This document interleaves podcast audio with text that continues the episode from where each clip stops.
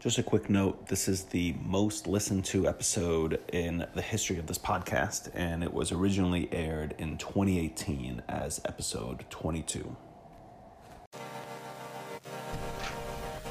right, welcome to another episode of Playing with Research in Health and Physical Education. Uh, Risto here with George Mason University. Um, today, uh, we have a special guest on to kind of explain to us a little bit about the Australian uh, physical education curriculum. Um, things are obviously done in different ways in a lot of different places, and I think Australia has done a, a really good job with their curriculum in general. So, uh, Dr. Laura Alfrey is here today to kind of give us an overview, uh, which is going to get linked to our next episode, uh, which is about uh, a paper that got published in Physical Education and Sport Pedagogy. So, in order for us to kind of give a brief understanding of the curriculum, uh, we'll have Dr. Alfrey here um, give an explanation. Uh, thanks, Risto. Um, before we start, it's probably useful to state that whilst there is um, this amazing Australian curriculum, each state and territory has made it their own, and we enact state and territory based versions of the Australian curriculum um, depending on where we live and work. So uh, I'm currently in Victoria, um, so that's that's the uh, the version of the curriculum that I'll be talking to um, today. Um, so the Australian curriculum, just in terms of context beyond health and physical education, um, is described as a three-dimensional curriculum that recognises um, the three key dimensions, which is firstly disciplinary knowledge, uh, skills and understanding, which is where health and physical education sits under that banner. Um, the second dimension is general capabilities, um, of which there are seven, um, include literacy, numeracy, um, critical and creative thinking, intercultural understanding, for example. Uh, and then the third dimension is cro- uh, cross curriculum priorities. Uh, and there are three of those, which include sustainability, um, Asia and Australia's engagement with Asia, and then thirdly, uh, and really importantly, Aboriginal and Torres Strait Islander histories and cultures. Um, drawing focus to the health and physical education curriculum, um, and I speak as someone who lives in the state of Victoria, as I said, um, it's characterised by two main strands, each with three substrands. So the first main strand is personal and social and community health, um, and the three substrands that sit under that banner are being healthy, safe, and active, communicating and interacting for health and well-being, and contributing to health and active communities. Uh, the second main strand is movement and physical activity, um, and uh, subsumed within that are the three substrands of learning through movement, understanding movement, and moving our body.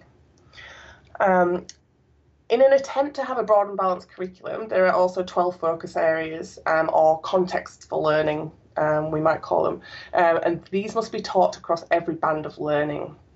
Um, a band being two years or grade levels. Um, so focus areas um, include, for example, food and nutrition, health benefits of physical activity, games and sports, lifelong physical activities. And this stipulation, I think, is really vital, and it's a huge step forward in terms of curriculum. Um, if we had have any chance of disturbing the tendency to reduce what should be a broad and balanced health and physical education curriculum to a narrow focus on competitive team games, which we know from research um, is an ongoing issue. I digress. Um, so there's lots of great things about the Australian curriculum for health and physical education, but one of the most exciting for me are the five propositions, or the key ideas as they are sometimes called. The intention is that the propositions inform pedagogy, um, and until now, curriculum has only focused on what to teach, not how to teach it, um, which is why I think it's quite exciting.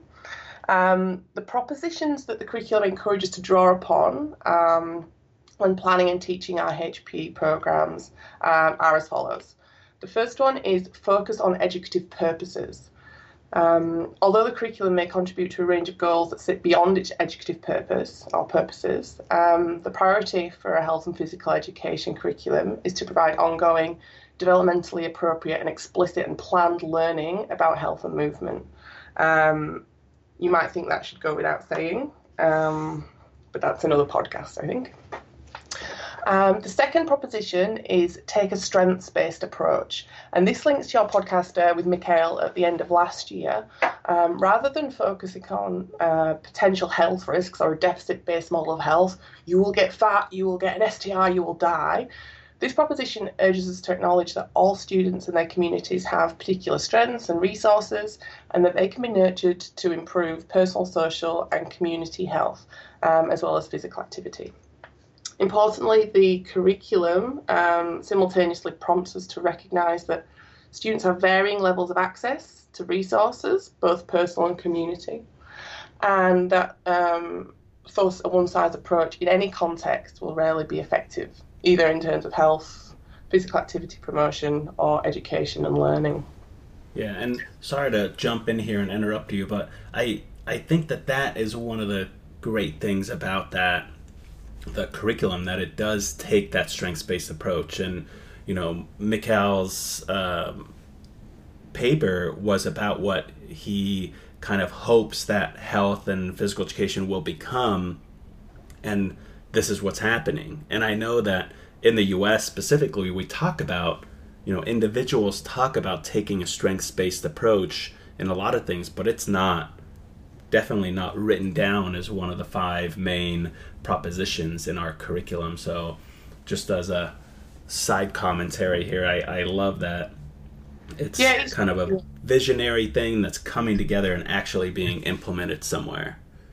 Yeah, I mean, as as you would know from talking to Mikael, who's um, very knowledgeable in this area, salutogenesis um, which has uh, many overlaps with strengths-based approaches, um, is historically rooted and it's been around for a long time, but it's really starting to get some traction now, which is really exciting.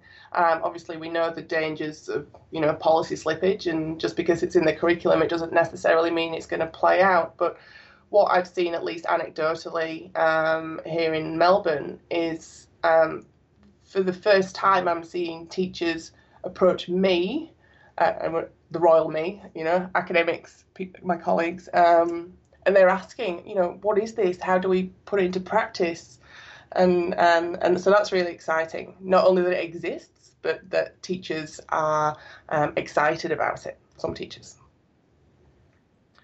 Uh, okay, so that was the second proposition. The third one is value movement. Um, health and phys ed promotes an appreciation, obviously, um, of how movement in all its forms is central to daily life.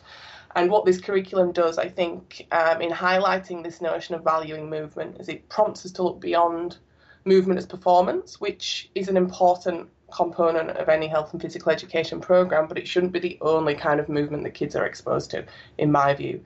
Um, and yeah, it pushes us towards rhythmic and expressive movement, movement for joy and for its own sake. Um, so that's um, that's the third proposition. The fourth one um, is develop health literacy. Um, health literacy can be understood as um, an individual's ability to access, understand, and use health information and services, um, ideally in ways that promote and maintain uh, health and well-being of themselves and others. Um, it draws heavily on Nutbeam's three levels of health literacy, um, those being functional, interactive, and critical. Um, and there is lots of potential here um, for overlap with critical inquiry, which I'll talk about next. Um, and if you're looking for a neat example of what um, health literacy might look like in practice, um, then have a look at Louise McCuaig's work from the University of Queensland. She's done some great stuff. Um, and also the, the podcast, which links to this minicast, will also provide an, an example of what that could look like in practice. Um, the fifth and final proposition, uh, and the one that took centre stage in our paper, is include a critical inquiry approach. Um, as the Australian curriculum for health and phys ed espouses, um, it expects us to engage students in critical inquiry processes that um, assist them in researching, analysing, applying, appraising knowledge um, in health and movement fields. And in doing so, the intention is that students will critically analyse, evaluate contextual factors that influence their decision making and the decision making of others, as well as behaviours and actions around health and movement, um, whilst also exploring issues such as inclusion, uh, power inequality, um, assumptions and discourses. They don't use the word discourses, I did. Um, diversity and social justice.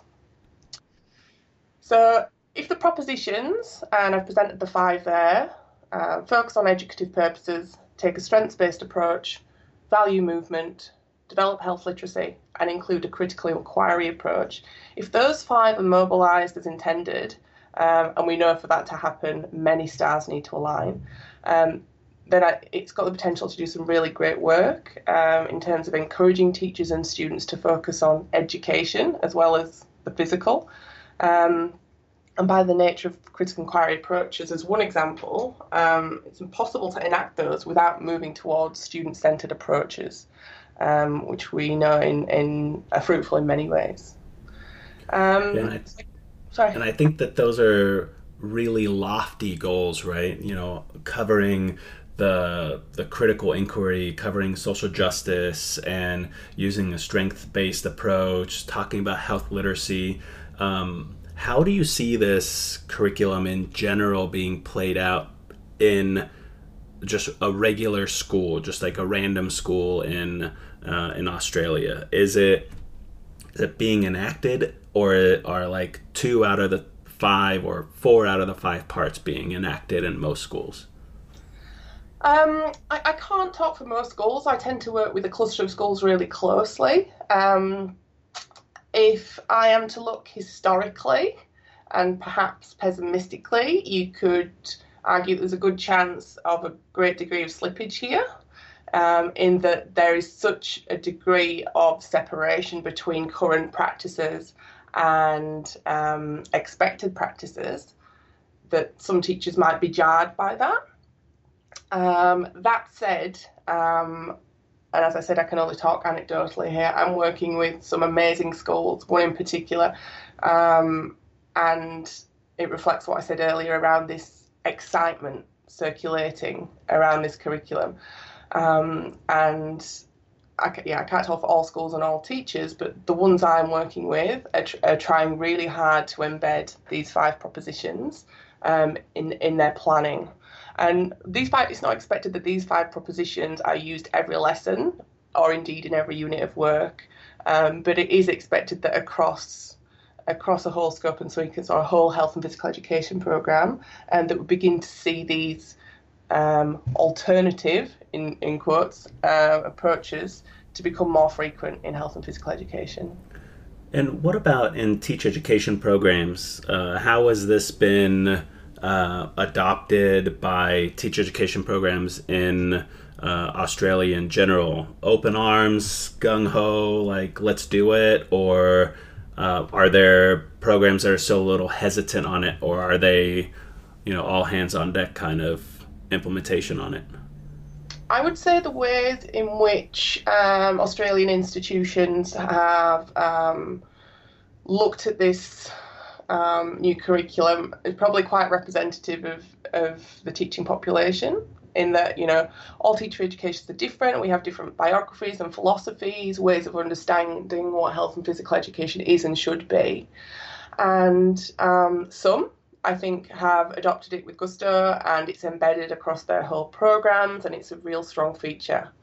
Um, others i'd say would probably um, have been a little bit more resistant um, and that's not necessarily because they don't think it's um, a positive move forward, but I know in talking to both other teacher educators and teachers, um, the willingness is not is not absent. What's absent is the tools to be able to enact these propositions.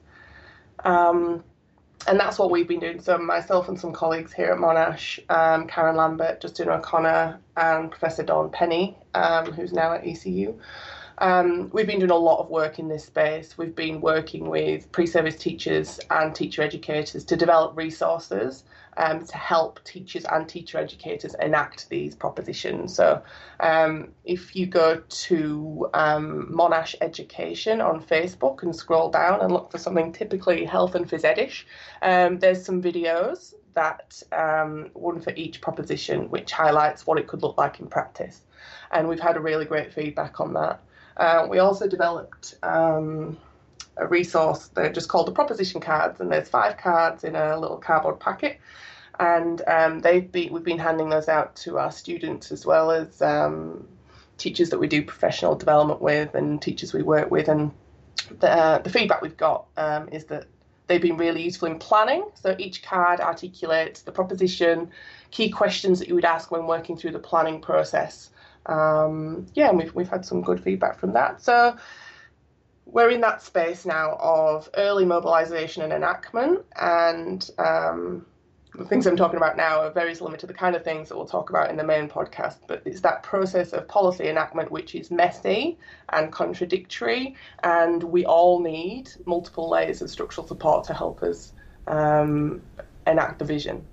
Right. And I think that's a great transition because the the paper does talk about that enactment of policy and specifically into critical inquiry and it does speak from the viewpoint of um, three teachers that actually tried to enact part of this. So um, I appreciate the time on this. Um, so we'll kind of wrap this up and then basically, if you listen to this podcast before you get into the paper or vice versa, it's just giving you a little bit more depth into the Australian curriculum. And I uh, thank you very much for sharing your uh, expertise on this.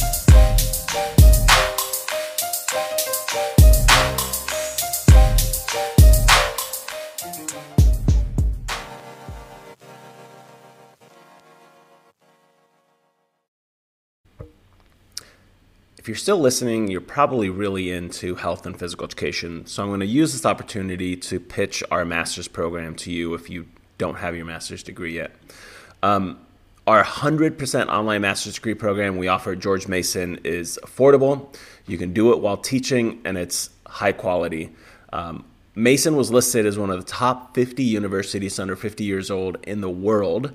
Our education department was ranked in the top 10 nationally for the online master's degree program in curriculum and instruction. The master's degree uh, revolves around your teaching. So you'll use assignments from the classes to immediately apply research and best practices to your classes.